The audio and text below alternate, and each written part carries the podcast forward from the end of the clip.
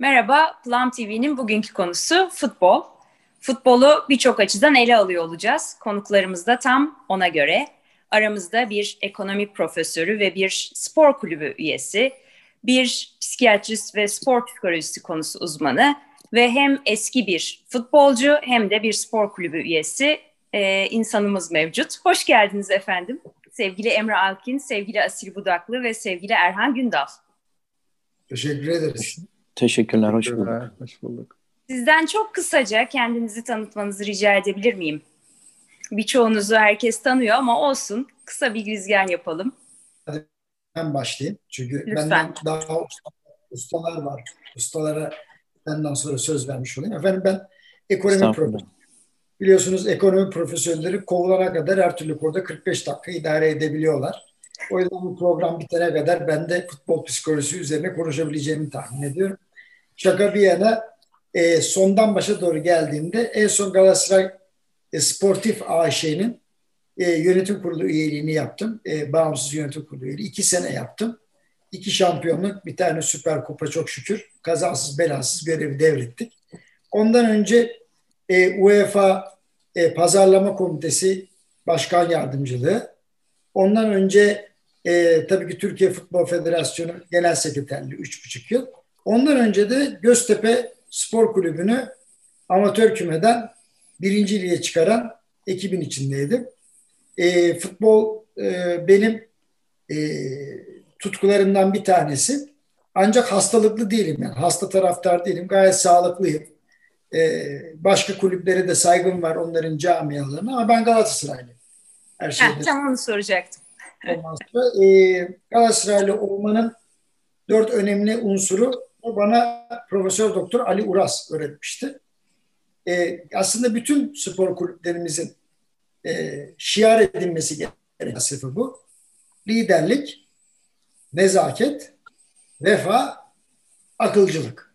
Yani bu dört tane unsur Türkiye'de tabanına yayılmış olsaydı büyük ihtimalle biz bugün konuşacağımız konuları konuşmuyor. Mars'a göndereceğimiz roketten bahsediyor olacaktık. Ondan da ekonomist olarak 45 dakika idare edecek gücüm var büyük ihtimalle. Ben şimdilik noktada virgül koyup e, sözü kıymetli üstadlara bırakayım.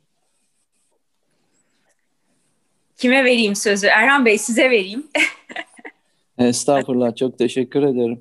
Hoş geldiniz. Ee, herkese hoş bulduk. Tekrar hoş bulduk. Merhabalar. Herkese tekrar merhabalar. Sevgili Emre Hocam, sevgili dostum. Ee, değerli hocama tekrar sevgiler, saygılar. Asil Bey'e de aynı şekilde. Ee, tabii şimdi konu futbol olunca gerçekten e, çok fazla dinamikleri içinde barındıran bir spor. Ee, ben de uzun yıllar, çocukluğumda 9 yaşındaydım. Galatasaray formasıyla tanıştığımda bir yoğun ve zor bir seçme e, döneminden sonra. Akabinde e, 19 yaşıma kadar altyapıda spor yapma imkanı buldum. Ee, tabii bu 80'li yılların başından başlayan bir süreç oldu. Ee, kolay bir dönem ve süreç değildi ama tabii o yılların da zorlukları farklıydı, keyifleri de ayrıydı. Ee, ben e, Galatasaray Spor Kulübü kongre üyesiyim. Ee, Eski Sporcular Derneği üyesiyim yaptığım spordan dolayı. Aynı zamanda GİSİAD'ın da üyesiyim. Galatasaray Yönetici ve İş İnsanları Derneği. Buna ilaveten e, Spor Kulübü'nde e, ikinci başkanım ve genel sekreterlik görevini yürütüyorum aynı zamanda. Sultanlar Ligi'nde oynayan bir voleybol takımımız var. Avrupa Kupalarında yarı finale kaldık geçen hafta. Gayet başarılı gidiyoruz. Tebrikler.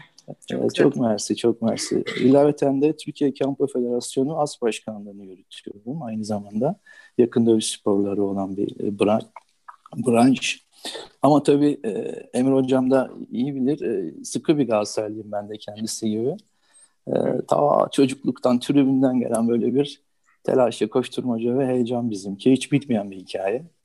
E, umarım uzun süreçli olur hep birlikte. E, Zaten şimdi bu şekilde bilgi vereyim. Pardon. Evet, evet, evet.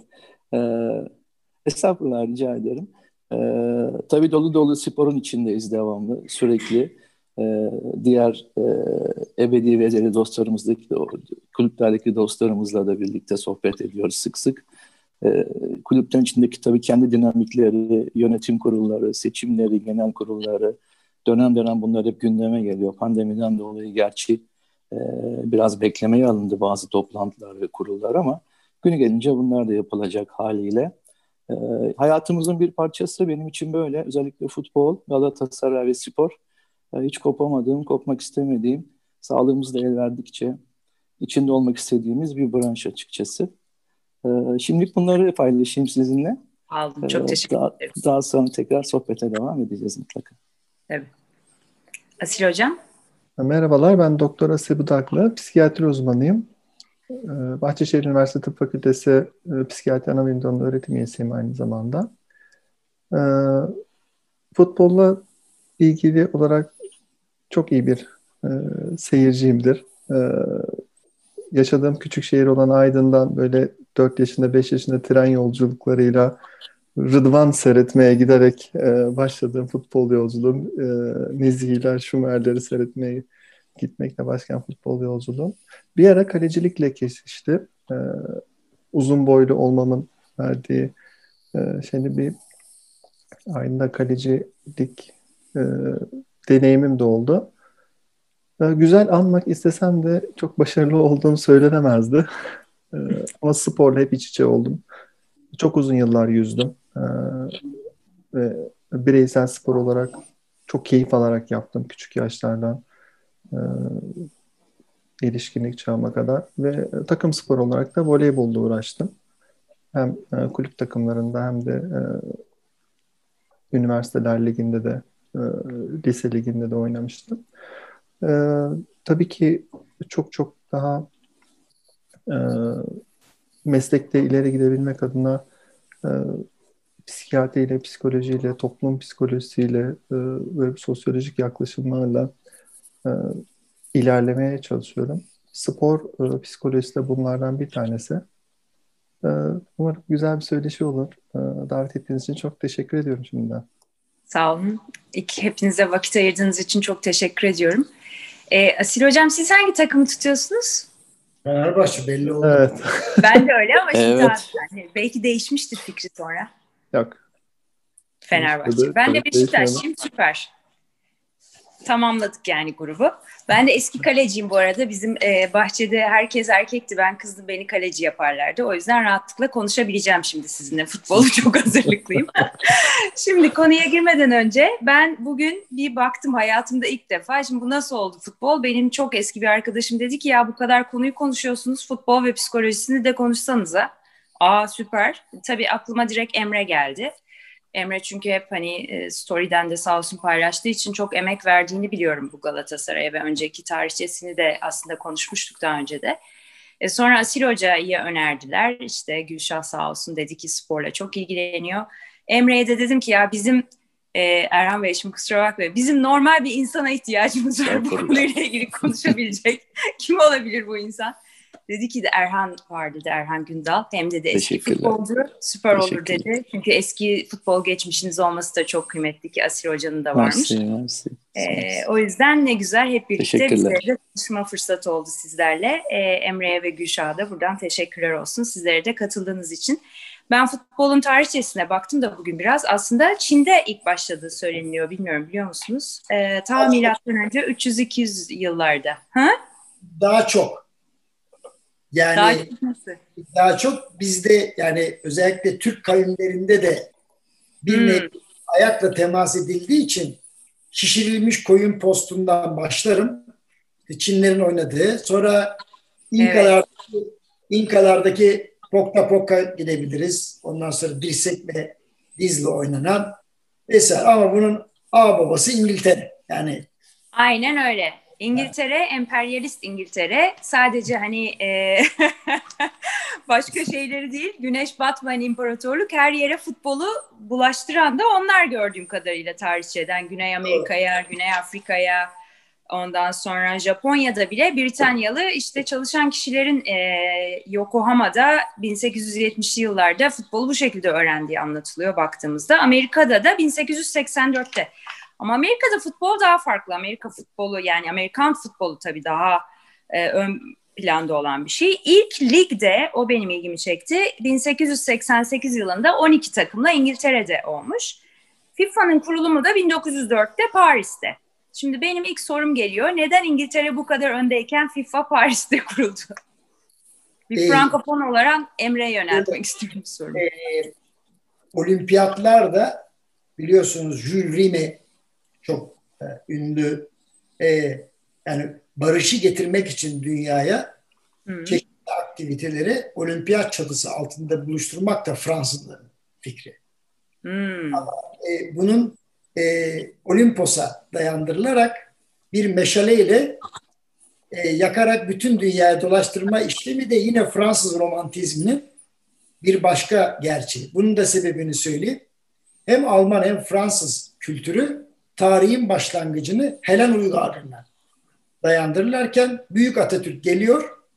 E, Etiler yani Hititler, Sümerler ve Mezopotamya medeniyetini Almanya'da Hitler'den kaçan e, bilim insanlarıyla beraber ayağa kaldırıyor ve bütün dünya şaşkınlık içerisinde. İşte bugünkü Göbekli Tepe'de zaten Yüce Atatürk'ün bütün bu gayretlerin aslında bir nişanesi gibi Helen uygarlığından da önce sporun yapıldığını, fiziki yani efendim aktivitelerin yapıldığına dair bir kanaat. Ama şimdi tabii olimpiyat fikri Fransızlardan ortaya çıktı. Jürime çok büyük bir spor insanı Jürime. Ondan sonra ve bunlarla beraber ortaya çıktığı için FIFA'nın ilk başlangıcının Paris'te olması doğal ama bugün de İsviçre'de ona bakarsanız yani o işte tarafsız bölgeye kaçmış. Bunun da bir sebebi var. Fakat e, futbolun ortaya çıkışının amatör ruhlu olduğunu unutmayalım. Evet. E, e, okul, Oyundan çıkmıyor mu ya? Oyun oynamaktan çıkıyor zaten. O, aslında okul sporlarına dahil olarak işte kriket var, futbol var ama daha önemlisi rugby var. Fakat rugby şöyle adlandırılıyor. Serserilerin kurallarıyla oynayan centilmenler. Çünkü bir maç bittiğinde herkes birbirine sarılıyor. Fakat futbol için de centilmenlerin kurallarıyla yazılmış serserilerin oynadığı oyun olarak adlandırılıyor. Ee, çok uzun bir dönem amatör olarak kalması için çaba gösterilirken emekçi halklar tabi biraz o dönemi anlamak lazım değerli üstadlarım, kıymetli özüm Karl Marx ortaya çıkıyor. 1860'larda biliyorsunuz Das Kapital tezleri, emeğin sömürüsü vesaire ve bütün emekçiler futbolla beraber e, soylu sınıfına karşı ayaklanabileceklerini düşünüyorlar ve profesyonellik şaşırtıcı bir şey emekçi kesimden başlıyor. Fabrikaları evet. temsil eden yeni sanayiciler soylu sınıfına karşı çıkabilmek için oyuncu transfer etmeye başlıyorlar parayla. İlk önce bu çok büyük bir şey görüyor, tepki görüyor. Kardeşim biz bunu kalbimiz için oynuyoruz diye. Öbür tarafta diyor ki ne kalbi kardeşim işte bizim biraz para görsün diye. Yani spor yeteneğini amatör bir branştan doğrudan profesyonelliğe çeviren bokstan sonra ikinci spor olarak akılda kalan bir şey. Yani futbolun e, yalnız şöyle bir güzelliği var. Hakikaten ulus, etnik kimlik, ırk, cinsiyet ayırt etmek sizin 11'er tane kıymetli insanı bir başka 11 kıymetli insanla karşı karşıya getirip çok eğlenceli, e, çok rekabetçi, sonucu da belli olmayan bir tiyatroya, bir temaşaya dönüştürmesi. Bu çok kolay bir iş değil.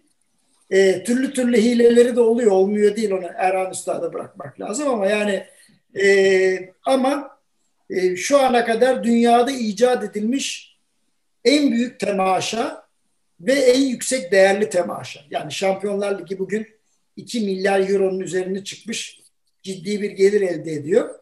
Ee, yani başlangıçtan bugüne kadar ilk önce soylu sporu, soyluların gittiği okullardan türetilmiş bir evet.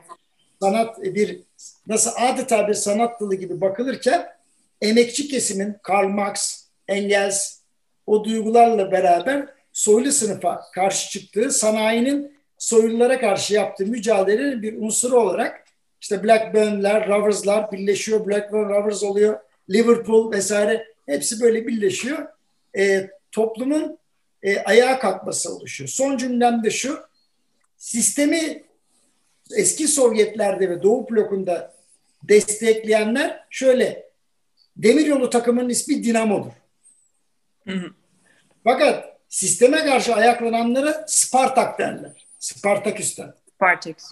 Yani sistem biraz gaz alınsın diye devlete karşı ayağa kalkmış olanları biraz oraya doğru bağla. Biz bunlara alışıktık yani Erhan Üstad'la yaşlarımız çok birbirine yaşlı. Hep dinamoları konuşurduk. Ondan sonra Kızıl Yıldız'ı konuşurduk vesaire. Ama bir anlamda demokratlarla kral yanlıları yani faşistlerle liberaller arasında e, Glasgow Rangers'la Celtic gibi protestanlarla katolikler River Plate Boca Juniors gibi yerlilerle İtalyanlar göçmenler arası gibi Türkiye'de de hayat tarzını yarıştıran Fenerbahçe, Galatasaray, Beşiktaş, Trabzon gibi çeşitli camialar ortaya çıkmış ama her bir ülkenin kendine göre ayrı bir hikayesi var diyeyim. Burada susayım. Ne kadar ilginç. Yani bayağı politik bir şey anlattın sen şimdi bana. Yani ben tabii çok dışarıdan hani baktığım zaman bunları algılamak imkansız. Erhan Bey size vereyim o zaman sözü. Emre de size bir orada çalım attı zaten. Erhan. Emre hocam evet. evet. Gol mü oluyor ben işte, offside mesela hala anlayabilmiş değilimdir. Evet Erhan Bey. Bu işin politik tabii, yanı. Şimdi e, gerçekten futbol deyince e, biraz önce Emre hocamın da bahsettiği gibi e, ta ki o işte top denen yuvarlak nesneye ta vurulduğundan bugünlere kadar toplumların içinde birçok dengeleri değiştiren, e, birçok sınıfları farklı sınıflarla kaynaştıran ve bunun sonucunda da bir takım farklı kanallar açılan, diyaloglar açılan, yani futbolun gerçekten bugüne kadar dünyada yaptığı birçok e, sebep sonuç ilişkileri var. Ben başımdan geçen size bir şeyi hatır, anlatayım kısaca hemen. Bununla ilgili tabii. E, işimden gereği biraz fazla geziyorum. Özellikle Afrika kıtasında çok bulunuyorum. E, orada farklı yatırımlarım var. Şöyle bir hikaye anlatıldı bana Afrika'da bir, bir sohbette. Futbolla ilgili yine tabii. Hı hı. E, Batı Afrika'da Frankofon bölgede Bundan yıllar yıllar önce kabileler kendi aralarında futbol maçı yaparak ve bu futbol maçının sonucunda kazanan, kaybeden gibi tabii kim muvaffak olursa birbirlerine e, toprak, arazi, bir takım farklı yapılar bunları kaybedip kazanıyorlarmış. Yani Afrikalıların da bana söylediği futbol bizim buradan çıktı. Yani İngilizler ve sömürge ülkeleri Fransızlar gelip bizden gördüler. Biz bunu oynuyorduk. Ondan sonra onlar bunu alıp farklı bir formata sokup dünyaya sundular diyorlar. Tabii e, dediğim gibi yani e, evet evet gerçekten e, ben orada birçok şeyde şahit oldum o kıtada. E, yani gerçekten toz toprak içinde çoluk çocuk hepsi e, futbolun peşinde, topun peşinde deli gibi bütün gün çıplak ayaklarla koşuyorlar. E, tabii hal böyleyken e, Emre Üstadımın sevgili dostumun da belirttiği gibi e, çok fazla teveccüh gören bir spor olduğu için dünya üzerinde e, hani tabiriyle sokağın ortasına iki taş koyup bir plastik top bulup çocukların bütün gün peşinden koşturabileceği bir spor olduğu için e, korkunç derecede seviliyor ve teveccüh görüyor. E, bu tabii işin e, farklı bir boyutu. Diğer bir boyutu da tabii mutlaka konuşacağız. E, ekonomik boyutu Emre Hocam'ın da bahsettiği gibi. Yani artık bugünkü e, futbolun hakikaten geldiği nokta hani e, futbol sadece futbol değildir lafıyla e, kitaptaki belirtilen cümlelerle gerçekten çok farklı bir boyut aldı futbol. Yani e, mutlaka bir spor, mutlaka bir spor dalı ama bunun dışında e, toplumları birbirine yeri geldiği zaman küstüren, barıştıran evet. ve ekonomik olarak çok ciddi boyutlarda getiri sağlayan e, korkunç bir e, spor dalı oldu. Yani e, katma değeri çok yüksek bir spor dalı oldu. E, şimdi tabii bunun neticesinde de gelinen noktada e, hani gelirin, paranın ve beklentilerin çok olduğu yerde çatışmalar da kaçınılmaz oluyor. E, haliyle e, beklentiler yerine gelmeyince işte bir takım insanların, bir takım kulüplerin, yapıların, derneklerin adını siz koyun. Çatışmaları e, ve buradan bir çıkar sağlayamadıkları zaman karşılaştıkları tablo, kendilerine ait oldukları toplumlara, işte derneklere, kulüplere, tribünlere adını siz koyun. E, mahcubiyetten dolayı ciddi bir sıkıntı yaşıyorlar. E, işin ekonomik getirisi ve götürüsü çok ciddi ve fazla yüksek boyutlarda olduğu için de bu artık gerçekten hani e, Emre Hocam'ın da bahsettiği gibi hani tırnak içinde tabiriyle yoksul çocukların bir ümit, bir gelecek, ailelerinin bir beklentisi, bir ışık futbolcu yapalım da işte şu pastadan biz de bir pay alalım gibi e, bir düşünce şekline dönüyor. E, bu böyle, bu hani e, şöyle bir tabir de var derler ki hani zengin çocuğundan futbolcu olmaz, sporcu olmaz, hani futbolcu hiç olmaz. E, tabii bunlar hep değerlendirilmesi gereken farklı dinamikler diye düşünüyorum. Ama e, ben Emre Hocam'ın da yine değindiği gibi e, futbolun, futbola olan sevginin e, giderek daha da artacağını ve bu sporun çok daha farklı boyutlara ulaşacağını düşünüyorum. Yani kurallar anlamında da, hmm. oyun dinamikleri anlamında da. Evet mesela var diye bir şey girdi futbolun içine son yıllarda. Ben bunların gelişeceğine inanıyorum açıkçası. Yani futbol da kendini geliştirmek zorunda diye düşünüyorum. Ee, belki farklı yapılar, farklı kurallar, e, farklı altyapı olsun, A takım olsun, e, kırmızı sarı kartların olsun, işte hocaların atılması olsun, tribünde kalması olsun. E, futbol da mutlaka kendini yenileyecektir, geliştirecektir diye düşünüyorum. Örneğin bakın Amerika Birleşik Devletleri'nde malumunuz yani NBA basketbol gerçekten e, tartışılmaz bir lig ve bir evet. spor olarak seriliyor dünya tarafından. Ben uzun yıllarda Amerika'da yaşadım. E, fakat son yıllarda ciddi anlamda gözlemlerim var. Amerika'da futbol daha önceki yıllarda tırnak içinde bir kız sporu olarak, bayanların yaptığı bir spor olarak algılanıyordu. Fakat şu anda özellikle son 8 yılda 10 yılda çok ciddi bir yatırım yaptılar. Çok ciddi şekilde kulüpleri desteklediler ve sevgi, ilgi, alaka son derece bir booming ortamı var. Yani şu anda Amerika Birleşik Devletleri'nde futbol e, NBA'den sonra yani beyzbol zaten malumunuz orada ama çok sevilen, çok popüler bir spor olma yolunda ilerliyor. Nitekim Avrupalı bir takım yatırımcılar, eski sporcular, futbolcular işte mesela David Beckham gibi bir eski futbolcu gitti Miami'de Inter Miami kulübünü kurdu. Ciddi şekilde transferler yapılıyor. Yani bunu neden söylüyorum? Zaten Güney Amerika futbolun beşiği diye geçiyor malumunuzu biliyorsunuz. İşte Maradona e, vefat ettikten sonraki Arjantin'deki olaylar e, yani ciddi bir toplum yani araştırılması gereken bir toplumsal olaylar bunlar. Yani bir futbolcunun ölümü nelere kadir olabiliyor toplum içinde yani. Ee, adamın affedersiniz hani sporcunun e, şeyiyle bile resim çektiriyorlar. Yani öldükten sonra tabutunda resim çektiriyorlar ve bir takım taraftarlar da bu resim çektiren insanları bulup maalesef bunları öldürüyorlar. Yani olayın çok uç, çok farklı, e, çok ciddi kırılımları var e, düşündüğünüz zaman. Sadece spor olarak görmek futbol artık günümüzde e, maalesef mümkün değil diye düşünüyorum. E, tabii ilaveten konuşacağımız çok daha farklı detaylar da var. E, ama sözü bana verdiğiniz için teşekkür ediyorum. Tabii ne demek. Şimdi Asil Hoca'ya vermek istiyorum evet. sözü. Tam da bu hani Maradona ve hani psikolojiye gelmişken iş ve hani holiganlık da var burada. İşte yani bir stadı dolduran bir sürü insanın hani aynı coşkuyu yaşaması var, aynı üzüntüyü yaşaması var. E, stadlarda zamanında ölümler oldu, sıkışmalar oldu. Yani çok değişik bir şey futbol aslında. E, yani bu çok genel olacak ama nasıl bir psikoloji var orada hocam? Yani ne oluyor insanlar orada bir birlik mi payla yani nasıl bir şey?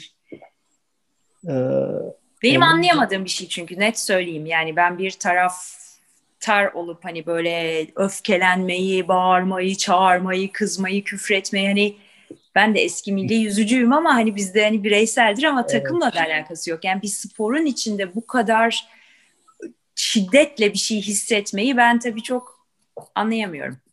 Tabii e, küçüklüğümüzde e, sorulan sorulardan bir tane ilk ne zaman bir e, grupla beraber futbolcu yuhaladın? Yani ne zaman, yuhu ne zaman öğrendin diye böyle e, sorarlar. Ben e, e, Emre hocamın e, bahsettiklerinden, e, Erhan Hocam bahsettiklerinden e, yola çıkarak Emre Hocam'ın aslında hiç atmak istemediği pası üzerime alarak bir şeyden bahsetmek istiyorum. Tabii e, psikiyatristler e, konuşurken hep böyle bir negatif bir şey söyleyecekmiş gibi geliyor e, özellikle bizim e, branşımızdan. Dinamo Moskova'nın e, bir İngiltere turu vardır. Çok ünlü. 1945 yılında yaptığı. İşte orada Glasgow Rangers'la Arsenal'le. Düzeltme yapacağım. Dinamo Elektrik İdaresi'nin takımıydı. Lokomotif Tren Yolları'nın takımıydı. Onu da bir düzeltmek istedim. Lokomotif değil mi? Lokomotifler tren yolunun. Evet. Trendi Dinamo Elektrik İdaresi'nin takımıydı. Ee, Sovyet Angolo e, işte iletişimini kurmak, işte rekabetini e, biraz e, tetiklemek adına bir Dinamo Moskova'nın bir İngiltere turu var. Çok ünlü. E, orada Glasgow Rangers'la ve Arsenal'le oynuyor. E, Dinamo Moskova hatırladığım kadarıyla orada bir Arsenal'in oyuncularının aslında Arsenal oyuncusu olmadığı İngiltere'nin toplamı olduğu ve kendilerini yenerek böyle orada hani küçük düşürmek istedikleriyle ilgili e, bir e, tepkileri oluyor. Emre Hocam doğru mu tam olarak bilmiyorum. E, tam doğru anlatabildim. Kısaca anlatmak istedim ben. Ama bittikler hemen sonra iki tarafın evet. e, yani Sovyet bloğuyla Batı bloğunun güya kaynaşması, tanışması için yapılan yerde hiç unutmayalım. E, Sovyetler Birliği'nin İngiltere'de çok ciddi komünist faaliyetleri var. Evet. Ve hükümet çok illet oluyor. O yüzden bir komünist takımının gelip İngiltere'de galip gelmemesi için ellerinden gelen ardına koymuyorlar. Yani Erhan Üstadım'ın dediği gibi fevkalade siyasal bir tur oluyor. Tura dönüşüyor bu iş. Sonra ne oluyor? Kim yeniyor? Ve e, maçların e, burada ben hani skorlarından, sonuçlarından bağımsız e, farklı bir noktaya değineceğim. Maçı izleyen, takip etmekle görevli gazetecilerden bir tanesi de dünyanın en büyük bana göre e, şu anda da çok popüler zaten. İki distopik romanının yazarı olan George Orwell. Hmm. Aynı zamanda yazıyor ve e, Aralık 1945'te Tribün dergisine bu e, turla ilgili e, bir yazı yazıyor. Ben hani kendimde hani çevirerek çok güzel bir yazı. E, kısaca özetleyebilir miyim burada? Lütfen. E, tabii ki. İnsanlar bir tarafı üstte görmek, diğer tarafı aşağılanmış görmek ister. Aldatarak veya kalabalığın müdahalesiyle kazanılan zaferin anlamsız olduğunu unuturlar. Hı. Seyirciler fiziksel olarak müdahale etmediklerinde bile kendi taraftarlarını, kendi taraflarını neşelendirerek ve rakip oyuncuları rakip oyuncuları yuhlama ve hakaretlerle sarsarak oyunu etkilemeye çalışırlar ciddi sporun adil oyunla ilgisi yoktur. Nefret, kıskançlık, övünme, tüm kurallara uymama ve şiddete tanıklık etmekten kaynaklanan sadistik bir zevkle bağlantılıdır. Yani uluslararası spor savaş eksi ateştir demiş. Buradaki rekabete değinmiş, oradaki yoğun fanatizme, e, taraftarlıkla e, taraftarların baskısı, e, oradaki e, şu anki tabii ki sporda yoktu hani e, hakarete varan tezahüratlar e, karşı takımı küçük düşürüyor. Şimdi tabii ki artık günümüzde böyle bir şey söz konusu değil. Artık uyarılar var. E, daha e, hemen bunu söndürmek adına. Evet daha kontrollü. Böyle müdahalelerin olduğunu olduğunu varsayarak böyle bir gözlemi var kendisinin uluslararası sporla ilgili. Hatta çok güzel bir yazı tavsiye ederim. Detayını vereyim. 50 bin kişinin seyrettiği fakat kimsenin görmediği maç olarak tarihe geçmiş. Korkunç bir sis varmış. Evet. Ee, ve, ve Dinamo din gayretiyle 4-3 kazanmış maçı.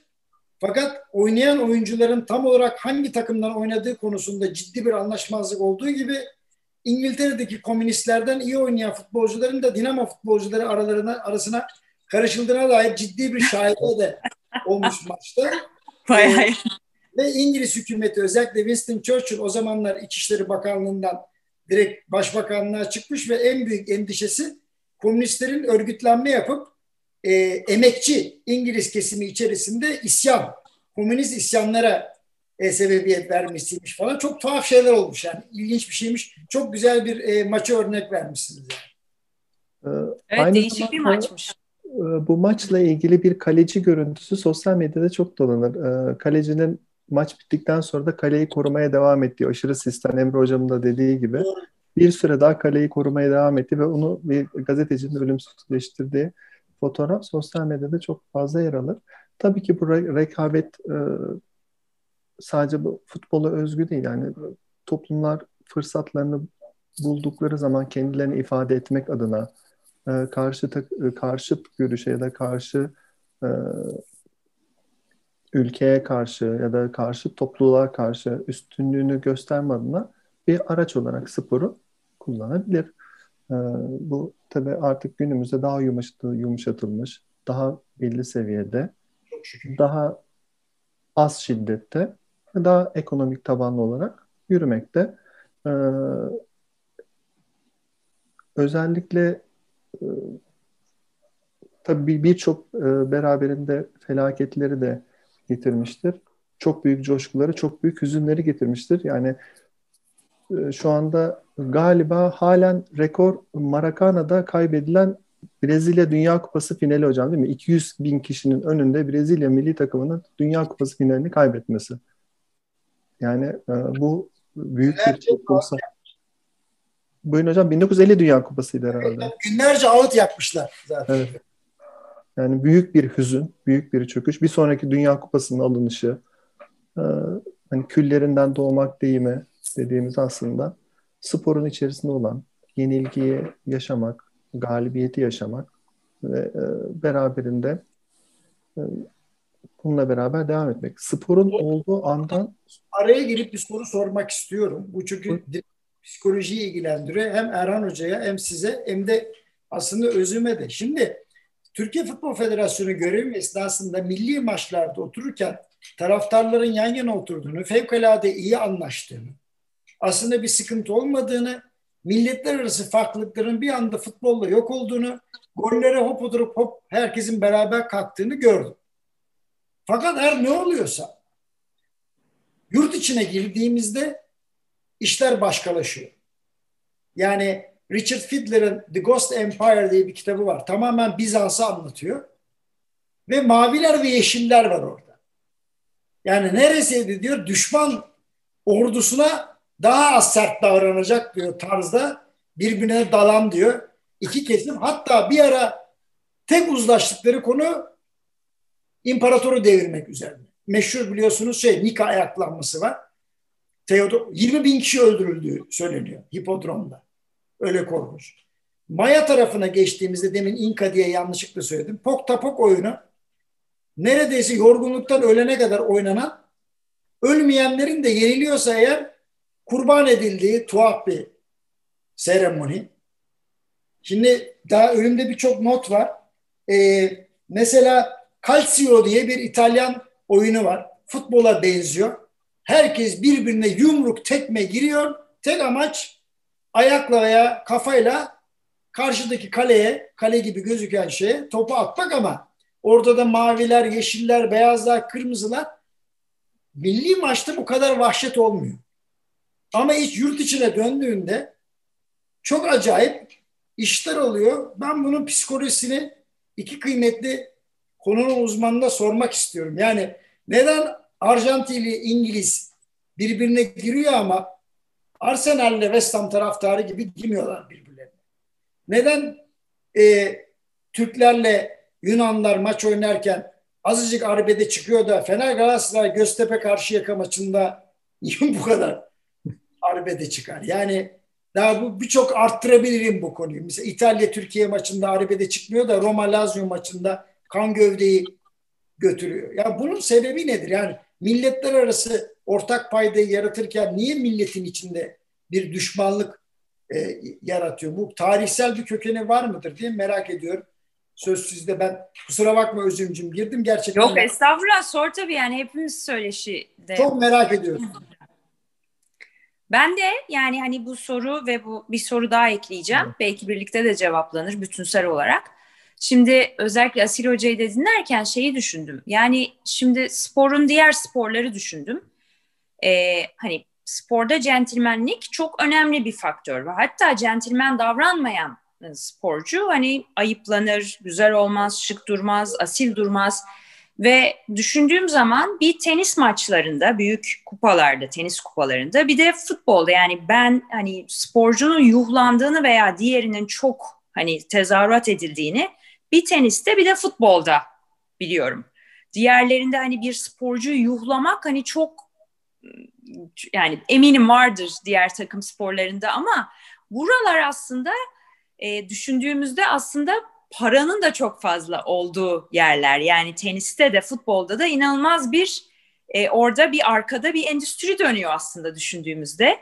Ve George Orwell'in o yazısını okurken mesela hani en başında hani diyor ya kişinin içinde ayrılıklar vardır ve aslında burada e, bunu aslında bir noktada ortaya koyar gibi aklımda kaldı o anda sorum daha netti ama hatırımda kalan ve şimdi düşünüyorum hani o sadist hani kişinin sadist, sadizmden de bahsediyor galiba. Mesela futbol atan bir sporcunun ah karşıdakine geçirdik. Mesela teniste de vardır.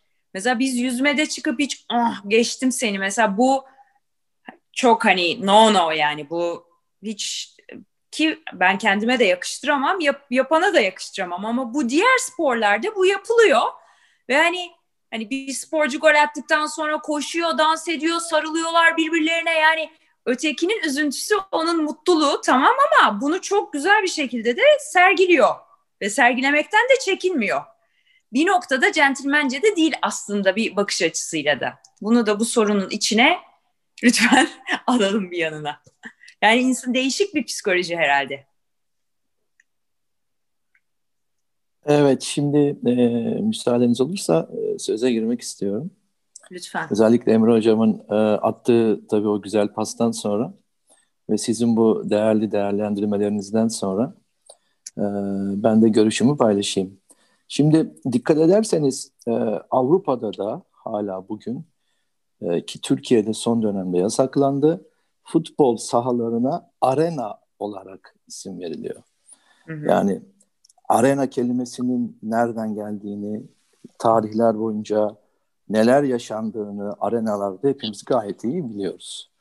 En son sanırım bundan iki sene ya da iki buçuk üç sene önce e, Türkiye'de bu arena kelimesi anlamından ve sonuçlarından dolayı yasaklandı ve artık stadyum demeye başladık.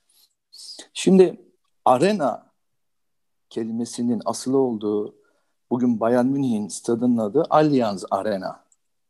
Yani Almanya'da orada işte insanlar birbirinin arenaya gidip orada kılıçlarla ve de her takım bir takım cihazlarla şunu onu öldürmüyorlar ama beklenti ve algı bu yönde. Yani futbolun biraz erkek sporu, biraz sert oynanması ve yapılması gerektiği, rekabetin o noktada biraz daha acımasız yaşandığı, yani şimdi ben tenis de oynuyorum ki bizim e, yönetiminde olduğum kulübün ciddi bir tenis potansiyeli de var.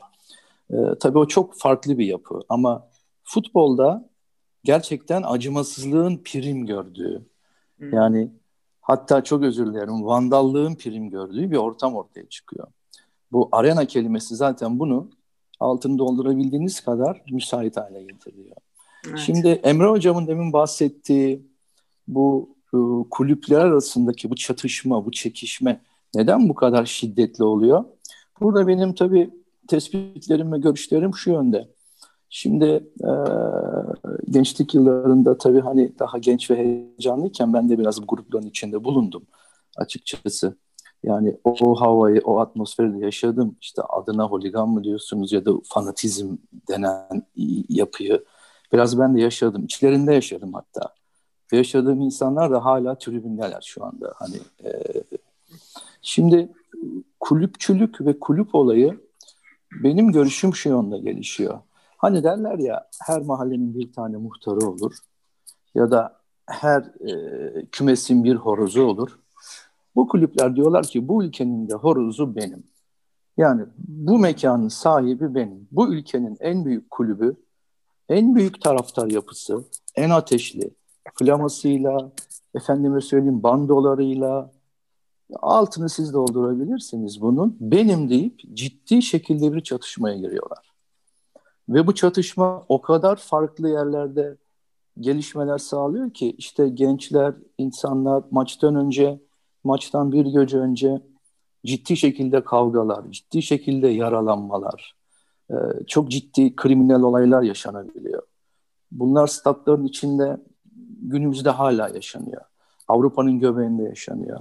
Hocamın bahsettiği gibi Boca Juniors, River Plate maçlarının e, fanatizmi, efendim işte bu bütün artık dünyada bilinen bir fanatiklik. Ciddi şekilde yaralanmalar oluyor. Burada Şimdi ülkeler arasında maç yaparken ya ben bu takımla belki 3 yılda bir oynuyorum, 5 yılda bir oynuyorum ya da kurada çıkarsa 10 yılda bir oynuyorum. Belki de hiç oynamıyorum gibi farklı bir algı oluyor. Orada biraz daha olay daha yumuşak ve daha centilmence geçebiliyor. Ama işin içine kulüpçülük girdiği zaman hocamın da söylediği gibi bugün mesela bakın bir Göztepe Karşıyaka. Efendim bir Galatasaray Fenerbahçe. Yani gerçekten ciddi anlamda hayatlarını ortaya koyacak derecede fanatizm taraftarlarına sahip bu gruplar. Yani bundan da beslenenler mutlaka var. Yani e, ekonomi bundan besleniyor, kulüpçülük bundan besleniyor. Efendime söyleyeyim işte bir takım basın yayın organları bundan besleniyor. Bakmayın her akşam televizyonlarda bir sürü programlar, bütün gün bir sürü gazeteler çıkıyor piyasaya. Burada da konuşulacak konular gerekiyor açıkçası aslında. Yani e, bu malzemeler hep lazım açıkçası. Ve aman ayıp yapmayın çocuklar, aman bu doğru değil noktasında e, ben çok samimi bulmuyorum. Yani ben birçok kulüp başkanının, tanıdığım kulüp başkanlarının da kaçak olarak stada meşale sokmalarını sağladığını biliyorum. Ve bunu finanse ettiğini biliyorum. Şu anda yasaklandı mesela statlarda meşale yakmak. Ama bu bir sürü bunu kulüp başkanı yapıyor. Yani bu bir iki tane üç tane değil. Ya haberimiz yok. Çocuklar almış yapmışlar işte. Çok ayıp bir daha yapmayın gibi. Yani bu fanatizm e, gerçekten aslında futbolun içinde e, olan ve bana göre de bitmeyecek olan bir, bir olgu. Yani bugün İngiliz taraftarları dünyanın en medeni ülkesi diyoruz. İşte deniyor daha doğrusu. Ama geldikleri nokta ortada. Yani Liverpool taraftarının veya diğer taraftarların fanatizmi e, bugün Avrupa'da yıllarca yasaklandılar. Beş yıl ceza aldı biliyorsunuz İngiliz takımları. Çıkarttıkları olaylar yüzünden maçlardan önce. Ve yine aynı noktada. Başbakanlarıydı. Margaret Thatcher. Evet. Evet, evet, evet, evet. Evet hocam. Evet, aynen öyle. Dolayısıyla hani ben e, bu işin bitmeyeceğini düşünüyorum ama şöyle düşünüyorum diğer taraftan da bu grupların yani bu fanatizm adı altında tribünde yer alan e, bu taraftar gruplarının ıslah edilebileceğini düşünüyorum. Yani daha farklı şekilde yönlendirilebileceklerini düşünüyorum. Ee, bu yapılabilir, e, organize edilebilir. Bu bu taraftar grupları daha farklı bir şekilde e, destek vermeleri sağlanabilir. Minimalize edilebilir bu yapılar. Açıkçası böyle düşünüyorum. Yani benim sevdiğim bir söz vardır. Ee, siz bir insanı e, taşa oturtursanız derler, taş çevrindeki bir adam gibi davranır. Ama bir deri koltuğa oturtursanız beyefendi gibi davranır. Yani statların da biraz daha medenileşmesi, bir takım olguların daha e, onlara yakın ve daha ehilleştirecek şekilde yapılandırılması bu taraftar gruplarını mutlaka biraz bastıracaktır. Ama şimdi şöyle bir gerçek de var. Bakın ben bunu da ıskalamayalım diyorum size. Yani bu futbolun da taraftar bir süsü. Yani gerçekten bir süsü ee, bugün bütün taraftar grupları, bütün camialar, Fenerbahçeli olsun, Galatasaraylı olsun, başka takımdan olsun, tribüne gittikleri zaman o taraftar şovunu görmek istiyorlar. Yani bu taraftar şovu hem futbolcuları psikolojik anlamda çok fazla iten bir olgu oluyor, hem rakibe ciddi anlamda psikolojik bir korku salıyor ve bakınız bu maalesef pandemiden dolayı Asil Hocam daha iyi bilir ama bir takım kulüpler maç kazanamıyor. Çünkü taraftarları yok. Ve bu taraftarlar ciddi anlamda bir itici güç. Yani bunları ıskalamamak lazım. Yani sadece hani tezahürat yapmak ya da orada bir takım şovlar yapmak değil, sahadaki takımlarıyla ilgili çok ciddi bir itici güç oluyorlar. E bunda sonucu e, kazanılan puanlara yansıyor, ekonomiye yansıyor, primlere yansıyor, başarıya yansıyor. Yani bunu yok saymak mümkün değil. Bugün futbolda, tribünde kimse yok pandemiden dolayı. Gerçekten futbolun tadı tuzu da yok bence. Yani seyretmekten keyif alınacak bir spor olmaktan çıkıyor yavaş yavaş açıkçası. Ee, dolayısıyla hani ben bu fanatizmi de yaşamış birisi olarak 20 yaşlardan önce e, uzun yıllar tribünün içinde bulundum. E, her iki tarafta da bulundum. Sahada da bulundum, tribünde de bulundum. E, gittiğim birçok deplasman da oldu. Yani aslında hikayesi olan olgular bunlar. Bütün tribünler için geçerli bu. Bunlara tribün emekçisi diyor bu arkadaşlar. Yani hayatlarını buraya adayan çocuklar var. Hayatlarını buraya adayan insanlar var. Bu tabii yapının bir e, bana göre bir temel taşlarından birisi. Ama e, Emre Üstadımın da bahsettiği gibi kulüpçülük, aidiyet, armaya olan aidiyet, renklere olan aidiyet ve tabii burada en iyi biziz. Yani biz bu toplumda, bu topraklarda en iyi kulüp biziz algısı birçok noktada da bu gençleri, taraftarları, tribüncüleri tırnak içinde farklı bir yere itebiliyor.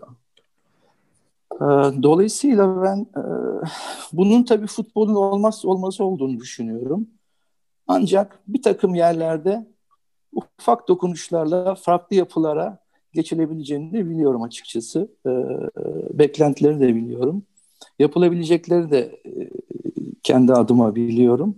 Ee, ve bunlar e, gerçekten taraftarların da ilerlemesi adına, futbolun seyrine daha çok keyif katmaları adına önemli bir unsur olacaktır diye de düşünüyorum. Ama rekabet ve kulüpçülük, taraftarlık bana göre de olmazsa olmaz. Tabii bu mümkün olduğu kadar fair play içinde olmalı. Mümkün olduğu kadar karşı tarafa saygı ve hoşgörü içinde olmalı. Yapılabildiği kadar bu şekilde yapılabilmeli. Ama tekrar ediyorum, sözümün başına geleceğim arena adı altındaki statlarda ne bekliyoruz, ne beklemeliyiz? Hani birbirini öpen futbolcular mı? Yoksa gerçekten kıran kırana bir spor ve deli gibi bağıran taraftar grupları mı?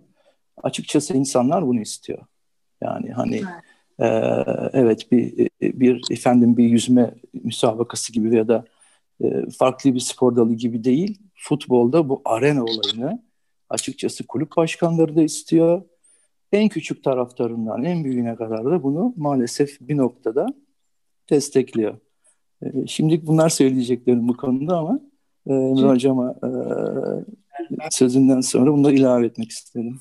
Asil Hoca'ya sözü vermeden önce hani bir çağrışımlar tabii sizden de geçiyordur. Konuşurken sizler 30 bin tane şey geçiyor. Biz sizi dinlerken e, Erhan Bey siz demeden önce bu hani Covid'de seyircisiz maç acaba nasıl oluyordur diye düşündüm ve ben bile hani düşündüğümde boş ve kuru geldi. Siz zaten söylediniz akabinde.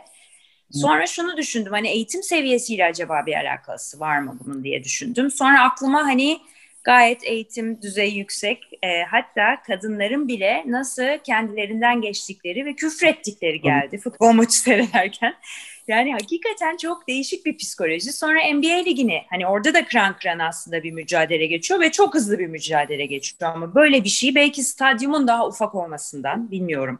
Daha ufak bir stad olmasından, daha samimi olmasından, erişimin kolay olmasından hani çok nadir olaylar elbet oluyordur ama hani hiç böyle bir holiganlık böyle bir şey e, bildiğim kadarıyla basketbolda yok. O yüzden Asil Hocam Yok, bu dört bilinmeyenli denklemi sizin önünüze koyup bu nedir? Yani bu nasıl bir psikolojidir? Ee, bir yani psikiyatride bununla ilgili çalışmalar yapılıyordur diye düşünüyorum veya spor psikolojisinde. Bize biraz bilgi verebilir misiniz bununla ilgili? Yani nedir bu psikoloji? İnsanlara ne oluyor orada? Hani Emre'nin tarihten verdiği örnek de ilginçti. Yani ölene kadar oynamak yani. Hani mesela ölene kadar oynamak zaten işin içinde var ne kadar oynayıp bir de kazanamıyorsunuz zaten öldürüyor. Ha, kurban ediliyorsun zaten bir de. Asil hocam size veriyoruz sözü. Erhan hocama teşekkür etmek istiyorum. Ee, birçok makale e, bununla ilgili özellikle Covid ile ilgili e, okuyarak gelmiş. Benim e, iş yükümü de azalttı. Eylül Erhan Hocam'ın bahsettiği konu benim buradaki konuşma yükümü de azalttı. Biraz kendisine teşekkür etmek istiyorum. Eylül ayının sonunda Almanya'da yapılan bir çalışma birebir Erhan Hocam'ın söylediğini ifade ediyor. Yani doluluk oranı azalan üst düzey spor müsabakalarını incelemişler. Doluluk oranları e, zaten seyircisi az olan takımlara etkilemedi. Az etkiledi. Çok çok üst düzey Alman takımları zaten seyirciden bağımsız. Onlar kendi dinamik futbollarını oynuyorlar. Onlar az etkilenler ama orta kesimde kalan seyirci baskısıyla, hakeme olan baskısıyla, karşı takım olan baskısıyla ve kendi takımın olan itici gücüyle oynayan takımlara büyük oranda etkilediği e, gözlenmiştir. Bu skorlara bakarak, e, düşüşlere bakarak e, gözlemliyoruz bunu. E, bu Covid ile ilgili kısım gerçekten çok enteresan ve çok e, konuşacağım, konuşmak istediğim konular da var yani bununla ilgili. E, hem amatör düzeyde, hem seyirci düzeyinde, hem hakem düzeyinde ve bundan sonra ne olacak? Futbolun oynandığı an kadar oynanmadığı anda çok önemli. Hmm. E, şu, sadece üç gün öncesinden bir örnek vermek, iki gün öncesinden bir örnek vermek istiyorum. Dün e, İngiltere'de e, koronavirüsün yeni bir mutasyona uğradığı, işte birçok ülkenin İngiltere'ye uçuşları yasakladığından bahsedildi ve e, Sağlık Bakanımız da gece saat 11 civarında bir şey e, tweet atarak aydınlatıcı bir tweet attı. İngiltere'den gelenlere işte karantina tedbirleri uygulanacaktır. 14 gün eskiye dönüyoruz ve e, hani kontrol altındadır diye. Bu virüsün mutasyonunun bir endişe yaratması gerekiyor. Çünkü endişe yaratacak bir şey. Bir belirsizlik, ikinci bir belirsizlik dalgası mı geliyor kısmı ortadayken bu virüsle ilgili e, hashtaglerin trend topikte kalma süresi cumartesi akşamı maça son dakikasında yanlış baraj kuran Fenerbahçe kalecisinin trend topik kalma süresinden çok çok daha kısaydı. Yani cumartesi akşam Fenerbahçe'nin bütün futbolcuları TT listesinde bir tane iki tane başka dünyada başka yer olay var. Bir de sponsorlu reklamlar var. Uzun süre kaldılar. Burada bütün dünya etkisini almış pandemide bambaşka bir virüs, bir mutasyona uğradı. Ne olacağız? Hayatımız nasıl e, devam edecek? E, sürekli kısıtlamalar altındayız ve bu haber biz e, bu virüs yüzünden karantinadayken geliyor bu haber. Ama e, o genç kaleci kadar TT'de kalmadı. Yani oynanmadığı sürede de e, işte toplumun kendini ifade etmesi, bunun hakkında konuşuyor olması e, ve bununla ilgili yorumlar yapıyor olması tabii ki bu endüstri, futbolu hem endüstri hem de sevgiyi de bir anlamda yani spora falan bağlılığını arttıran bir şey. Sadece yeni Hayat meselesi değil. yani. Tabii yenildik. Erhan Bey'in de dediği. Bu yani bir şekilde bir diyalog yani şöyle oluyor. Ee, Fenerbahçe Trabzon maçı. Tra- Trabzonspor Fenerbahçe'ye gol atar. Daha santra yapılmadan benim 14 yaşındaki yeğenim enişte size nasıl gol attık diye. daha santra yapılmadan böyle hemen hemen yorum yapıyor işte orada o hata yaptı, o hata yapıyor. Ülkeler arası futboldan ziyade ülke içerisindeki futbolun bunu yaratıyor olması aslında karşıdaki kişi bizden biri. Yenilecek. O çok sevdiği e, işte kendi kulübünün storundan aldığı kıyafete bir iki gün giyemeyecek. Onun fikri bile bir zevk veriyor. İlginç. Ee, tabii bunun e, farklı bir yönü olan e, Napolyon'un çok ünlü bir askeri var. Nicolas Chauvin diye biri. 17 defa ağır yaralanmasına rağmen her seferinde iyileşip e, Napolyon için savaşmaya devam ediyor. En sonunda dur diyorlar. Bir madalya takıyorlar. Sen dur artık 17 defa yaralandın e, diye. Şovenizm kelimesi bu kişiden geliyor. Hmm. Yani e, bağlı olduğu topluluğa artık böyle kendinden yaşamına verecek kadar. Yani. Buyurun hocam. Ölümüne aidiyet hissediyor. Evet. Evet. Yani... Ve e, taraftarlıkta da bu vardır. İş yaşamında da vardır. Hani aidiyet olma, bir ekibe bağlı olma, bir e, gruba bağlı olma duygusu. E, yani bu da e, futbolun, sporun e, taraftarlığın belki de getirdiği yanlardan bir tanesi. 2007 yılında hiç unutamadığım bir anım var. Hocalarımın çok çok anıları vardır ama benim unutamadığım bir anım. Ege Üniversitesi'ne yakın bir kampüste bir Fenerbahçe Galatasaray maçı izlemek için böyle üniversitelerin bulunduğu bir yere girdim. Fenerbahçeli bir futbolcu inanılmaz bir faul yaptı. Yani böyle e, biçmek kelimesi doğruysa yani o görsellerden bir tanesi oldu. İşte ne yapıyor falan. Muhtemelen Fenerbahçe atkılı birisiydi. Kalktı. Buna da faul diyorsun git curling oyna dedi mesela. Yani e, burada e, o anda tabii korkutan bir şey mesela. Yani artık evet. gerçeklikten sıyrılmak evet. ve başka bir şeyin içine girmek. Yani bu bu herkes de var.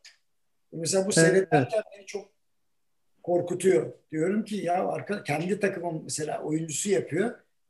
Ne foul mu bu diye ya arkadaş ne yaptınız ya Allah aşkınıza diyorum yani de adamı öldürsün mü onu mu istiyorsunuz yani foul de yürü geç özür dilerim de çok da itiraz etme ama bakıyorum hocamın dediği gibi oyuncu da kendini buna kaptırmış ne foul ya diyor ben foul mor yapmadım diyor mesela aslında Erhan Bey'e sormak lazım psikoloji çünkü seyircinin de ayağa ya futbolcu yapıyor ben bir şey yapmadım diyor mesela. Bu, bu, bu... Hocam şimdi yani, e, sevgili hocam, hocam. Hocam ağzınızdan evet evet. Estağfurullah. estağfurullah. Şey merak ediyorum. Hemen araya gireyim müsaade varsa. Ben, Çünkü ben, Asil Hocam konuşuyordu. Böyle şey, bölmek, iste, bölmek istemem. Şimdi Emre Hocam ben sahanın içinde de olduğum için uzun yıllar bu psikolojiyi çok iyi biliyorum. Şimdi bugüne kadar hiçbir hakemin verdiği karar değiştirilmemiştir. VAR sistemi çıktı. VAR hariç son birkaç yılda. Ama biz de sahadayken oynarken şunu planlardık. Bunu itiraf edeyim. Ee, bazı oyuncular özellikle takım kaptanımız ki ben Bülent Korkmaz'la çok maç oynadım. Aynı takımdaydım. Ee, evet efsane kaptanımızla. Ee, giderdik. Biz foul yaptığımızı bildiğimiz halde birkaç oyuncu hakemi baskı altına alırdık. Ya hocam böyle olmaz. Bu foul değil. Lütfen daha dikkat edin de Bundaki amacımız şuydu. O pozisyonu foul okey karşı taraf kullanıyor ama ileriki dakikalarda olabilecek olan pozisyonlarda hakemi etkili altına almak da amacımız.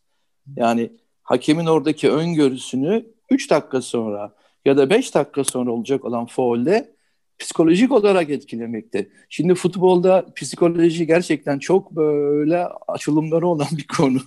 ee, biz bunu yapıyorduk. Yani bunu bütün takımlarda hala yapıyorlar yani. Hakemin başında 10 tane oyuncu.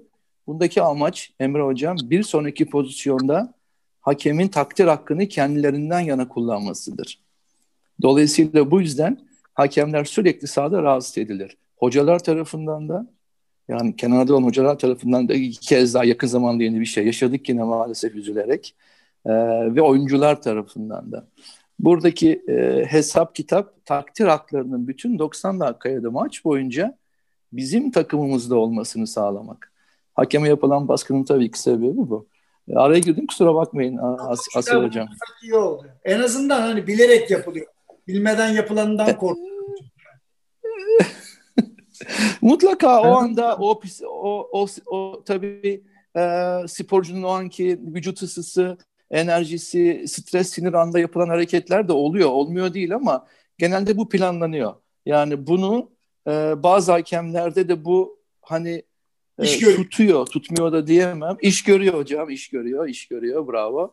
E, dolayısıyla bu psikolojik bir baskı. Yani hakem triyosuna yapılan psikolojik bir baskı oluyor bu.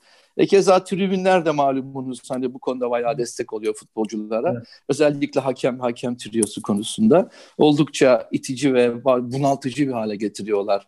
E, o tırnak içindeki arenayı diyelim. E, tabii dolayısıyla bu etkenler hep bir araya geldiği zaman e, psikolojik olarak bu bakış açısı ve baskı gerçekten dediğiniz gibi iş görüyor, görmüyor değil. Valla hangisi daha kötü ben bilemedim.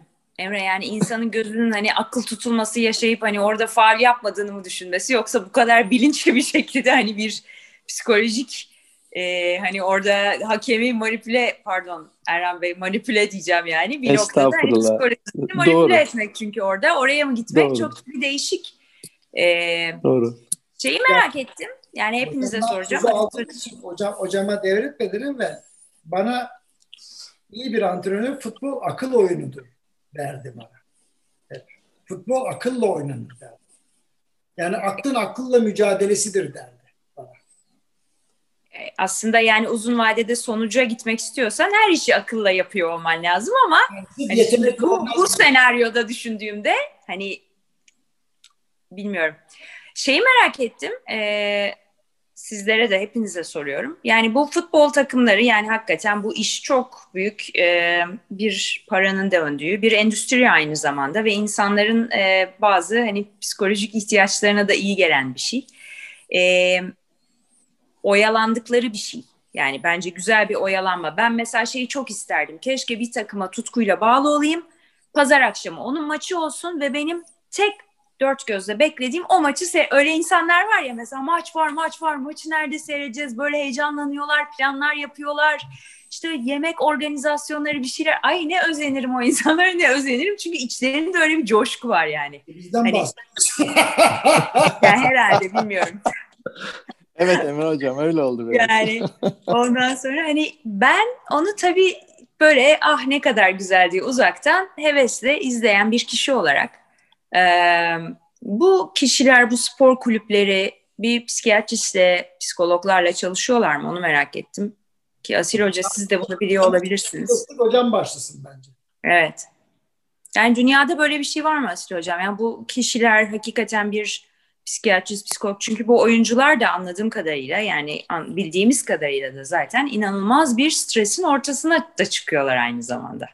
Evet, e, özellikle kariyerinin başında olan sporcularla e, onların devam etmesi konusunda e, destek olacak spor psikologları, psikiyatristlerin yanı sıra kariyerin zaman zaman bocalama safhasında e, olan kişilerde kişilere destek amaçlı da ya da grubu destekleyecek şekilde psikoterapi oturumları yapıldığını biliyoruz. Tabii bu çok böyle yapısal bir görüşme değil, genel o anki düşünceleri aktarabilmek, çok böyle sporcu irite etmeden daha yukarıya çıkartabilecek destekleyici görüşmeler oluyor. Bunu da müzik grupları da yapıyor. Böyle e, bildiğimiz çok ünlü bir müzik grubu var. Hatta kendi belgesellerinde de bunu buna yer vermişler. Metallica'nın e, Some Kinds of Monster albümünün e, belgeselinde de belirli bir şekilde bahsediliyor. O grubun dağılma safhası, tekrar yapılanması konusunda çok ünlü bir e, psikologdan destek aldıklarını görmüştük. Bu tabii spor kulüplerinde de var. Pandemi evet. peki nasıl etkiledi? Ee, İsveç'te yapılan bir çalışma var e, son dönemde. E, 320 sporcuyla yapmışlar. Bunların hepsi takım sporu ve hepsi dokunmalı takım sporu olan futbol, buz hokeyi ve handbol. E, sporcular üzerinde, e, 320 sporcu üzerinde yapılan bir çalışma. Ee, yaklaşık %60'ı erkek, 180 kişi oluyor. 190 kişilik grubu erkek, geri kalanı kadın. Ee, kadınlarda daha çok depresyon, anksiyete ve e, kariyerimiz nasıl ilerleyecek endişesi, antrenman yapamama. Erkeklerde ise çok enteresan bir şekilde alkole ve e, kumar oynamaya yönelme artmış. ve bu çok e, oranda yüksek yani çok az yüzde onluk bir oran yüksek. Hakikaten örneklerimi çok iyi seçmişler ve hepsi takım sporu, hepsi dokunsal takım sporudan kasıt nedir? Voleybol mesela dokunsal bir takım sporu değildir. Rakiple çok itişip kakışmazsınız. Ee, ama e, böyle üç tane farklı farklı spor seçmişler. İşte bir ayak Bir interaction var orada da yani evet, karşı evet. bir alışveriş hani, var yani. Belli sayının üzerine sporcu birbiriyle e, sürekli bir temas halinde olan çok enteresan. Alkol ve e, kumar oynama. Hani madde kısmı da bekleyebilirdik ama kumar böyle çok ciddi bir şekilde e, öne çıkmış. Kompanse etmek belki de yani siz konunun uzmanısınız ama yani insanın sıkıntısı olduğu zaman tabii biz bu alkolü konuşurken e, bu depremin etkileri üzerine Gülşah ve Demet'le konuşuyorduk iki ayrı psikiyatriste. Hani bu bu tip dönemlerde veya hasta falan hani alkol alınmaması öneriliyor ya aslında bir sıkıntı evet. varsa ve alkolün hani ölçüsü nedir, ne nasıl kullanılması daha net bir şey sorduğumda hani Gülşah şey söyledi yani kötüye kullanmak. Neden alkol alınıyor? Yani orada e, oyalamak için mi alıyorsun kendine alkolü? Yani keyif için mi alıyorsun bir tane yoksa bir şey unutmak için, bir şeyin üstesinden gelmek için mi? Tabii bu dönemde mental health de yani zihin sağlığı yani ruh sağlığımız bayağı kötüye gitti. Bütün araştırmalar organizasyonel psikolojide de gösteriyorlar iş hayatında da. Yani sporcuların olmamasına imkan yok diye düşünüyorum. E, çünkü antrenman yapamıyorlar. O zaman bu bir de çok üst düzey sporcular e, evet, da yapılan bir çalışma. Çin'den bir yayın var. Bu da amatör sporcular üzerinde. E, eve kapanmanın, e, hmm. online antrenman programları vermenin antrenörle o amatör sporcu arasındaki hiyerarşiyi böyle bir miktar bozduğu. Hmm. Hocanın söylediklerini yapmama ya da e, hoca sonuçta e, iki boyutlu bir görüntü bilgisayarla. Evet o onunla tekrar bir araya gelecek ama o hiyerarşiyi bozduğu gözlem, gözlemlenmiş bu özellikle kapanma döneminin e, amatör sporcular üzerine etkisi. Ve tabii ki olimpiyatlar atletleri çok olumsuz etkiledi. 2020 olimpiyatlarının aylar öncesinden diyet programlarıyla, spor programları tam kademe kademe kendisini arttıran ve bazılarının kariyerinin artık son döneminde olduğu, artık beden ifadesinin e, artık son döneminde olduğu sporcuların olimpiyatların bir sene e, ertelenmesi, e, sosyal izolasyonla beraber bunun gelmesi sporcuların çok yoğun bir gelecek kaygısı e, duymasına neden olduğu ile ilgili de bir çalışma mevcut şu anda. Bireysel sporlarla ilgili özellikle. Evet, çok değişik bir dönem. Bakalım daha nasıl değişecek ve e, yani neler göreceğiz onu da merakla bekliyorum. Çünkü bu sürenin ne kadar uz- uzayacağı da belli değil. Evet. Bu hani sporculukta şey çok önemlidir ya dayanıklılık aslında yani fiziksel olarak da önemlidir, mental olarak da çok önemlidir. Belki hani birçok çalışmada o yöne doğru yapılır artık. Çünkü aslında bütün kulüplerin, sporcuların ve antrenörlerin eline inanılmaz bir şey de geçiyor. Data da yani bu boşlukla nasıl başa çıkacağız?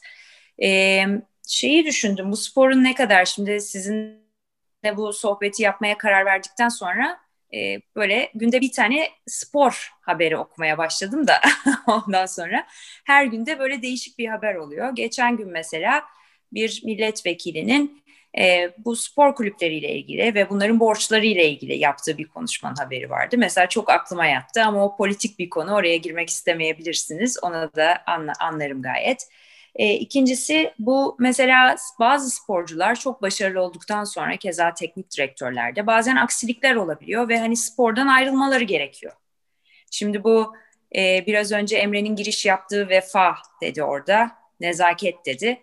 Ben e, benim okuduğum kadarıyla ve hani tarihten de bazı şansı yaver gidenler dışında bildiğimiz kadarıyla özellikle sporcular, e, pardon futbolcular hani bir aksilik olduğunda veya bir sakatlanma olduğunda veya bir golü kaçırdığında bir şampiyonluğu ve bir, veya birkaç dönem başarısız olduğunda bir şekilde sistemden çıkıyor ve hakikaten bu insanlar yıldızken aslında çok kötü bir şeye düşüyorlar. Yani hani bir dua vardır alıştığımızdan gerisine düşmemek diye.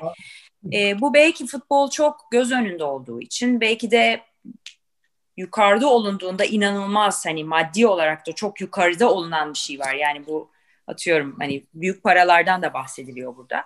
Şimdi burada vefa ve hani bu işin ekonomisi kısmı ile ilgili de bu takımlar, kulüpler bir çalışma yapıyorlar mı? Çünkü insanın sporcularını vefasız bir şekilde ortada bırakması da aslında çok sportmence ve centilmence gelmiyor bana. Ben son sözü Erhan Üstad'a bırakmak için ben ortada e, söz alayım. Çünkü işin ustası ve camianın benden çok daha fazla içinde. Şimdi Estağfurullah. E, Galatasaray, Fenerbahçe ve Beşiktaş'ın kuruluşu futbol gibi olsa da aslında bunlar spor kulübüdür. Hmm. Spor camialarıdır. Tamamına bakıldığında dernekçiliğin içerisinde vefa vardır, rasyonellik vardır, ahlak vardır, vicdan vardır, liderlik mecburen vardır. Olmazsa olmaz zaten. E, ama onunla beraber nezaket de vardır. Yani nezaket derken yani yenildiğin zaman yenilmeyi bileceksin. Kazandığın zaman da verdiğin tepki ölçülü olacak. Yani sonuçta. Centilmenlik yani evet. E, ya kısa süreli şampiyon olan bile ertesi gün yeni sezona başlıyor. Yani böyle bir şey birkaç gün. Aynen öyle. Şimdi e, burada anlatmak istediğim şey çok acıklı bir hikaye. E, Altınbaş Üniversitesi'nin e, psikoloji bölümünün Altınbaş Üniversitesi hastanesine gelen 1179 kişiyle yaptığı araştırmanın sonucunda maalesef hocamın konusu yüzde 67'sinin en az psikolojik ve fiziki şiddet görmüş olduğunu, yüzde 35'inden fazlasını aile içi taciz, yüzde 39'unun ailenin dışında taciz gördüğü, özellikle psikolojik aşağılamaya maruz kaldığını sorulan sorularla hatırlayan çok ciddi bir kitle olduğunu söylemek istiyorum. Bu çok acıklı bir şey. Yani biz sporda şiddet diye bir şey ortaya çıkardığımızda benim tek itirazım şu oldu. Yani millet sokakta birbirine yol veriyor. Hanımefendi lütfen ne demek buyurun sinyali verdiniz önüme kırınız yol sizindir. Ona rica ederim hep beraber falan filan gibi bir şey konuşmuyoruz ki. Yani normal zaten stadın dışında da kaba ve şiddete eğilimli psikolojik ve e, fiziki şiddete çok eğilimli bireyleriz. Ha, stadyumda bu zirve yapıyor.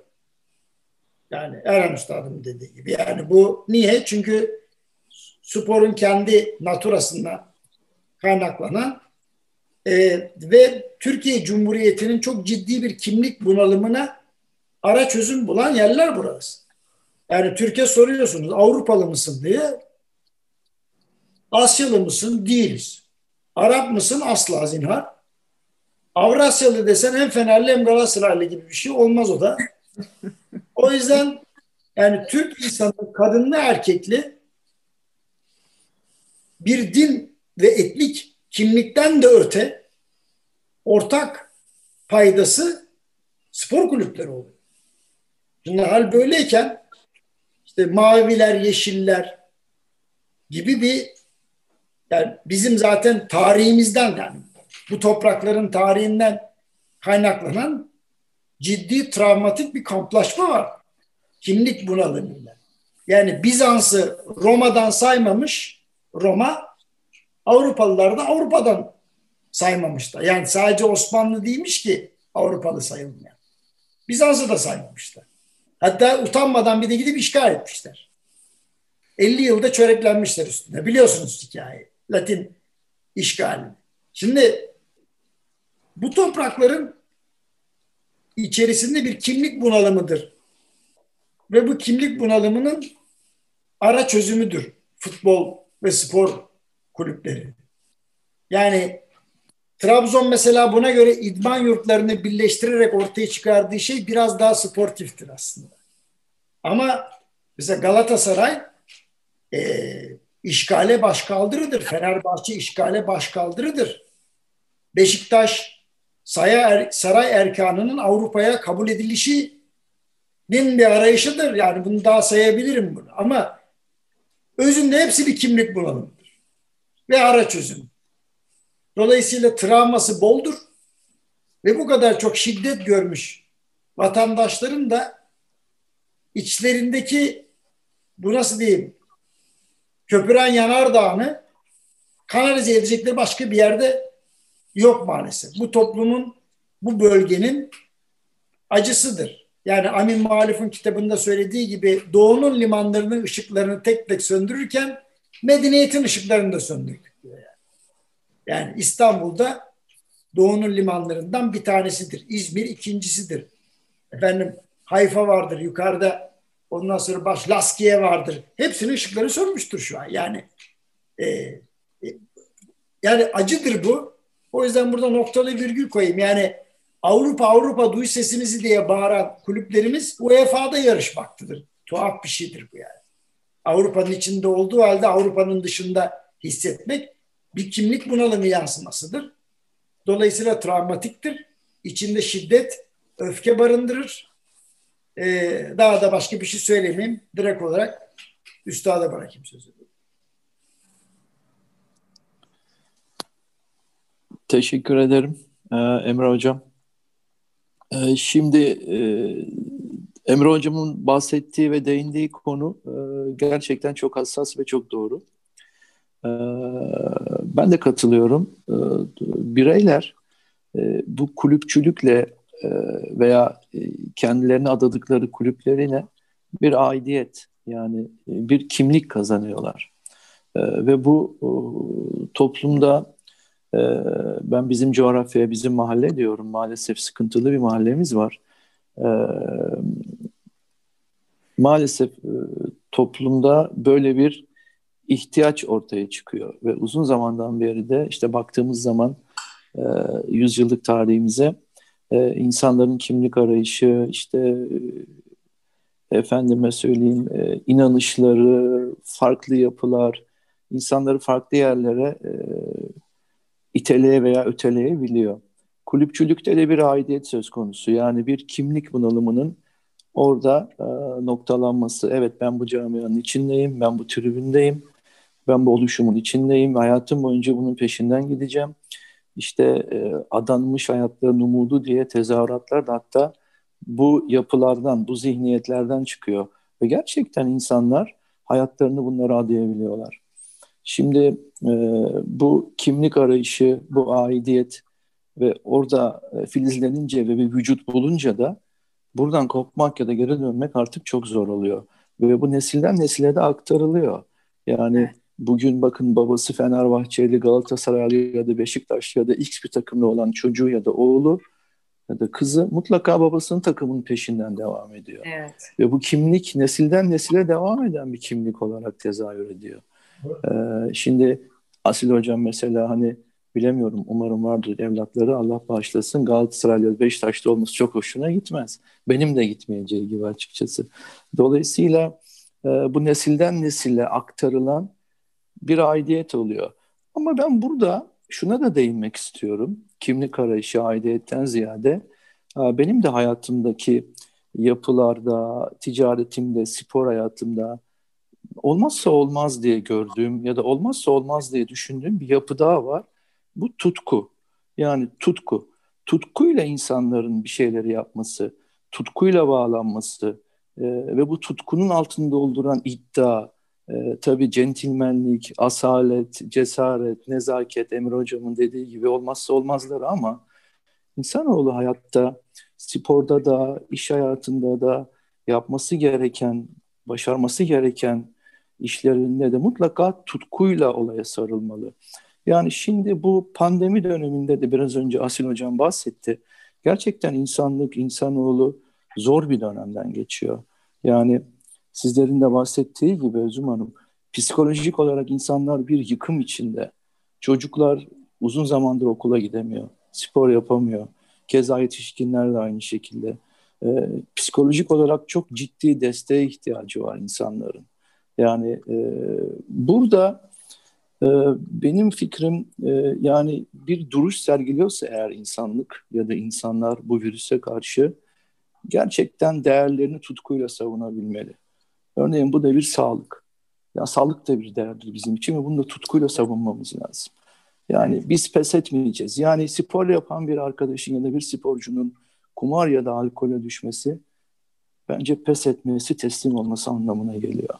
Yani onu yapacağını daha tutkulu, daha duruşunu bozmadan iki kitap daha okuyayım ya da kendi kendime evimde sporuma devam edeyim, kendimi geliştireyim, zihnimi geliştireyim gibi yapılara yönelse en azından bu kaybedilen zamanı farklı yönden kendine artı değer olarak sağlayabilir. Yani e, kulüpçülük, taraftarlık ya da işte flamacılık adını siz koyun. Bunların hepsinin altında tutku olması gerekiyor ki zaten adanmış hayatlarda buradan ortaya çıkıyor. Ee, ama e, aidiyet, kimlik bunalımı, e, sosyoekonomik düzeyi daha farklı olan insan yapıları orada bir araya gelip aynı şeyin altında, aynı bayrağın altında bağırıp çağırabilmeleri, aynı renkleri destekleyebilmeleri, üniversite mezununun da aynı şekilde ya da ilkokul mezunu bir insanın da aynı tutkuyla o renklere bağlanması, aidiyet hissetmesi de işin daha keyifli hale gelmesini sağlıyor aslında bir taraftan bakarsanız da. Yani kimisi mimar, kimisi avukat, kimisi doktor. Tribünde kim kimin ne iş yaptığını çoğu zaman bilmiyor. Ama bir gol olduğu zaman herkes birbirine sarılıyor. Yani herkes birbirini öpüyor. Tanımadığınız adamla kucaklaşıyorsunuz. Bu da farklı bir enerji yaratıyor aslında insan üzerinde. Farklı bir sinerji yaratıyor. Yani e, birçok evet. Pardon özür dilerim. Yani Asil Hocam da mutlaka şey yapacaktır ama birçok farklı psikolojik etki ve et, katmanları var bu spor ve futbol olayının. Dolayısıyla e, dışarıda hani belki semtine gidemeyeceği ya da ziyaret edemeyeceği insanlarla kucaklaşmak, sarılmak, aynı tempoda bağırmak, aynı gole sevinmek insanları da bir arada tutuyor ve kimlik ve aidiyet sağlıyor burada. Bu tabii çok önemli açıkçası yapı olarak ve bu yapı o yüzden artarak ve büyüyerek devam ediyor bir kar topu gibi. Yani babadan oğula, oğuldan onun oğluna gibi aile içinde e, bir sevgi yumağı oluşuyor. Aslı Hocam'ın da bahsettiği gibi e, atılan bir gol 10 yaşında bir çocuğu havalara uçurup açıp dayısını, babasını, halısını kızdırabiliyor. Yani bu enerji ve sinerji de birbirine geçiyor bu işte. Yani bir açıkçası bir iletişim sağlanıyor. Yani bunun birçok dediğim gibi kırılımları var. Sahada, saha dışında, saha içinde e, ve çok da ciddi sonuçları, ekonomik sonuçları olan bir sporda olduğu için her hareketi, her basamağı çok ayrı değer kazanıyor. Yani evet Emre Hocam'ın da üstadımın da söylediği gibi değerli hocamın her şeyi akılla yapmak gerekiyor. Çok doğru, çok katılıyorum. Akıl ve sabırla, ben de onu ilave edeyim kendisine. Çünkü sabır ikinci akıldır derler hep. Ee, ama e, bu yolculukta, bu hikayede akıl, sabır ve ben olmazsa olmaz tutkunun olması gerektiğini düşünüyorum. Yani e, çünkü tutkunun olmadığı yerde pes etmek çok daha kolay oluyor. Her Tutkun olmadığı yerde sabredemezsiniz her, evet. zaten. Sabır olmaz. Aynen öyle. yerde. Tabii. Doğru katılı, katılıyorum size. Ee, yani e, sözü tabii size bırakayım tekrar. Ee, ben sporun, futbolun insan hayatında e, çok önemli ve etkili bir yer olduğunu düşünüyorum, biliyorum. Ve bu değer ve etki bakın pandemiden sonra bir patlama yaşayacaktır. Tribünler hınca hınç çünkü çok ciddi bir özlem de oldu açıkçası. Evet. Yani insanlar deli gibi özlüyorlar. Yani hayatlarını buna adamış, maça gitmeden duramayan e, yerinde oturamayan insanlar biliyorum ben. Ve çok daha fazla bir teveccüh görecektir. Tribünler, spor, futbol, ekonomi. E, umarım iyi günler, daha iyi günler bizi bekler bu konuda. E, tabii şu pandemiden dünyanın ve insanlığın bir an önce hayırlısıyla kendisini kurtarması gerekiyor açıkçası. Doğru. Asil Hocam? Hocalarım e, söylediği, hocalarımın söylediği her şeyi e, ben de birebir katılıyorum. Ee, özellikle şu zor günlerde e, belki de hastalığa yakalanırsa, Covid'e yakalanırsa bir daha o çok sevdiği sporu yapamayacak sporcuların özverisine, antrenörlerin, hakemlerin özverisine e, büyük saygı duymak gerektiğini düşünüyorum. E, sadece ekonomik ya da kazanılan parayla ölçülebilecek bir şeyin olmadığı sağlığını bunu hepimiz biliyoruz zaten belki Covid'i kaptığı zaman o çok sevdiği sporu bir daha yapamayacak. Bir futbolcu genç olsa evet kurtulacak. Ya da ileri yaş bir teknik direktör ya da e, bir hakem ya da bir yönetici orada bulunan ya da statta orada çalışan güvenliğinden ya da oranın e, çimini kesmekten sorumlu bir görevli bile büyük bir özveri içerisinde çalışıyor. E, topluma keyif veren, toplumu bir arada tutan, toplumun bireylerinin kendisini ifade etmesini sağlayan spor dallarının müsabakaların devam etmesini sağlıyorlar. Yani hepsini e, teşekkür de etmek gerekiyor. Aslında bizi bir arada tutan, e, diyalog halinde kalmamızı sağlayan, öyle ya da böyle e, birbirimize şakalar yapsak da kızdırmaya çalışsak da diyalog diyalogdur. E, ve toplum bir arada tutmayı sağlayan e, bu süreçleri özveriyle yaklaşıyorlar. E, seyirciler de keza öyle. Erhan Hocam dediği gibi müthiş bir patlama olacak. Toplumsal e, özellikle spor dallarının seyredilişi, statlar dolacak, salonlar dolacak ve e, artık hayata farklı bir gözle baktığımız için özellikle entertainment'a e, daha fazla yönelileceğine, daha fazla kıymet verileceğini ve daha fazla sahip çıkılacağını düşünüyorum ben de. Çok çok teşekkür ediyorum hepinize. Çok değerli katkılarınız için, vakit ayırdığınız için sağ olun. Ee, ben de sona gelirken şunu eklemek istiyorum. Sonuçta bu bir oyun Hani bunun bir oyun olduğunu da hani bütün bunları yaparken unutmamamızı diliyorum ve hani centilmenlikle ve barışçıl bir şekilde ve stadyumlarda umarım bir gün daha çok çocuk görebiliyor oluruz. O kadar barışçıl bir yer olur ki istediği kadar orada tezahürat yapılsın. Bence esas güzellik oraya çocuklar gelebildiği zaman olacak. Bunu da ben ileriye bir niyet olarak bırakayım diyorum. Hepinize tekrar çok çok teşekkür ediyorum. Güzel bir akşam diliyorum. Allah'a ısmarladık. Görüşmek dileğiyle. Evet, görüşmek üzere. Mersi. Hoşçakalın.